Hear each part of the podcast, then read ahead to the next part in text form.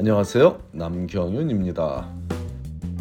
미국에서 의대 보내기 오늘은 그 751번째 시간으로 의대나 치대에 지원할 준비가 되었는지 스스로 확인하는 방법에 대해 알아보겠습니다. 2025년 여름에 의대나 치대에 입학하기를 원하는 학생이라면 그 1년 전쯤인 2024년 봄에 원서를 제출해야 하므로 지금 몸과 마음이 매우 바쁜 시기일 것입니다.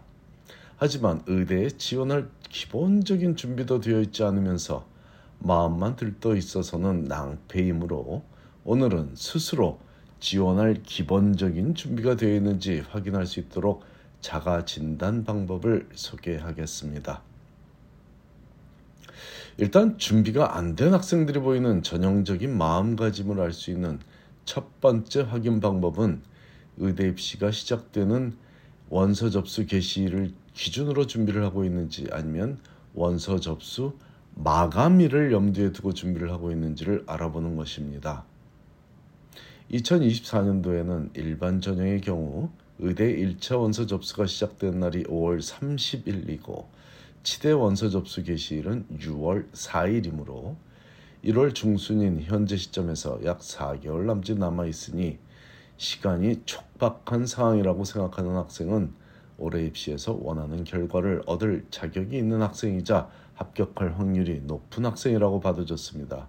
하지만 원서 접수 마감일을 기준으로 하자면 의대는 10월 말부터 12월 말 사이이고 치대는 내년 2월 7일이니 시간이 아주 많이 남아 있어 보인다고 생각하는 학생은 올해 입시에서 원하는 결과를 얻을 확률이 매우 낮다는 점을 감히 전하고 있습니다. 그 이유는 의대, 의대나 치대 입시는 선착순으로 학생을 선발하는 rolling admission 제도가 적용되기 때문인데 이런 기본 중에 기본도 중요하게 간주하지 않는 학생이 매우 까다로운 의대 치대 입시에서 원하는 결과를 얻기가 쉽지 않기 쉽지 않은 것이 당연한 일입니다. 그 다음으로 명확한 기준은 대학 시절 모든 학점의 평균이 3.4가 되는지 알아보는 것입니다. 의대 입시라면 3.4로 진학하기 불가능하지는 않지만 극단적으로 어려운 상황이므로 포스백 프로그램을 거쳐 학점을 끌어올리는 것이 현명한 경우가 대부분이고 치대 입시더라도 3.4 수준의 평균 학점이라면 DAT에서 상위 5% 내에 드는 성적을 얻도록 최선을 다해야 일반인들이 이름을 들어본 치대에 진학할 수 있을 것입니다. 그나마 같은 3.4라도 1학년 때 성적을 망치고 나서 나머지 학년에는 꾸준히 성적이 오른 경우라면 좀 더 긍정적인 결과를 기대할 수 있지만 반대로 처음에는 좋았다가 졸업이 가까워져 오면서 성적이 나빠진 경우라면 가능성은 더 희박합니다. 또한 의대나 치대가 요구하는 생물이나 화학 등의 과목들은 성적이 좋은데 그 이외의 과목들 예를 들어 철학 등의 과목을 망쳐서 성적이 나빠졌다면 가능성이 좀 더 클 것이고 그 반대인 경우로 pre-med나 pre-dent 과목들은 엉망인데 그나마 인문학 과목들의 성적이 좋아서 3.4라도 유지된 학생이라면 반드시 post-bac 과정을 거칠 것을 추천합니다. 또한 참고로 이건 그냥 그저 참고사항입니다. 한인 학생들이 의대에 합격한 경우는 아마도 3.75 낮아도 3.75 수준의 학점을 평균 학점을 보유한 학생들이 거의 대부분일 것입니다. 자, 의료 환경을 얼마나 경험했는지도 살펴볼 중요한 사항인데 그 중에서 가장 핵심은 의료 봉사를 얼마나 다양하게 경험해 봤냐는 점이죠. clinical experience라고 불리우는 이 의료 환경 경험에는 의사가 하는 진료 활동을 옆에서 관찰만 하는 shadowing 혹은 observation이라고 부르는 shadowing 경험도 포함되어 있고 질병과 싸우는 환자들을 대상으로 진행되는 clinical research도 포함될 수 있으며 의료 현장에서 scribe든 medical assistant이든 직접 직업을 갖고 근무하는 그런 경험도 포함되어 있지만 단 한 가지만 고르라고 한다면 단연코 환자들을 돕는 봉사에 직접적으로 얼마나 많은 시간을 할애했냐는 점을 꼽을 수 있습니다. 많은 학생들이 대형 병원에서 봉사활동을 하면 환자와 직접 접촉할 기회가 없다고 하는데 그런 점은 개의치 말고 병원이든 어느 곳이든 뭐 하스피스든 이번 널싱홈이든 의료적 도움이 필요한 사람을 환자를 혹은 환자라고 불리기 민망한 장애인이라도 좋습니다. 장애우 를 돕는 일을 하면서 느끼고 배운 점을 의대나 치대에 전달하지 못한다면 절대로 합격할 수 없습니다.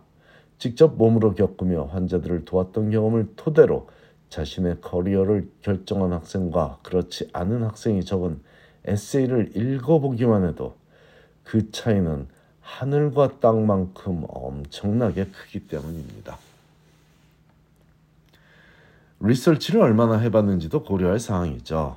리서치를 안 해봤다고 해서 의대나 치대에 진학하지 못하는 것은 아니지만 리서치 경험에 따라 더 어울리는 의대나 치대는 존재하기 때문입니다.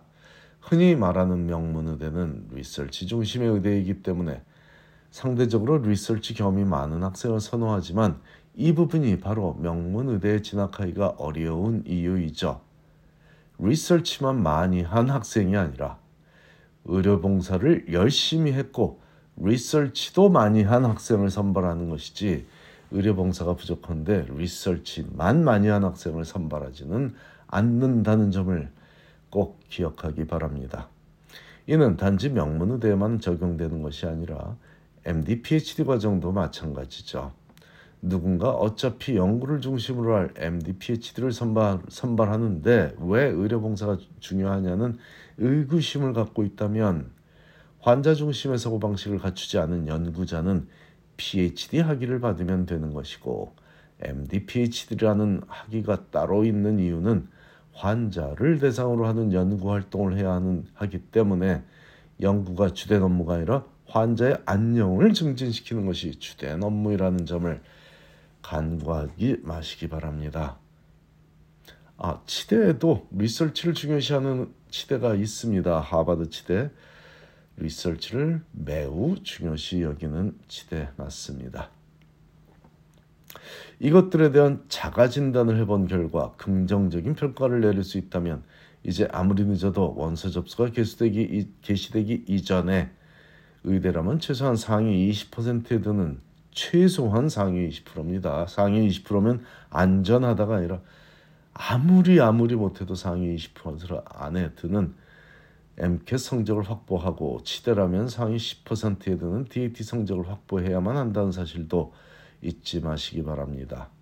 아무리 늦어도 라는 전제로 언급한 시기가 원서 접수 개시일 이전이지 현실적으로는 시험 공부가 아니라 원서에 적을 에세이를 준비하는 시간도 필요하다는 점을 간과하지 말아야 하므로 경우에 따라서는 4개월을 불안하게 보내는 것보다는 16개월을 현명하게 준비하는 용기가 필요할 수도 있습니다. 1년 늦게 지원하라는 얘기죠. 필요하다면 가장 중요한 점검사항 바로 환자들을 돌보며 사는 삶이 행복할 것이라는 확신이겠죠. 이게 있다면 반드시 도전해서 꼭 꿈을 이루기 바랍니다. 감사합니다.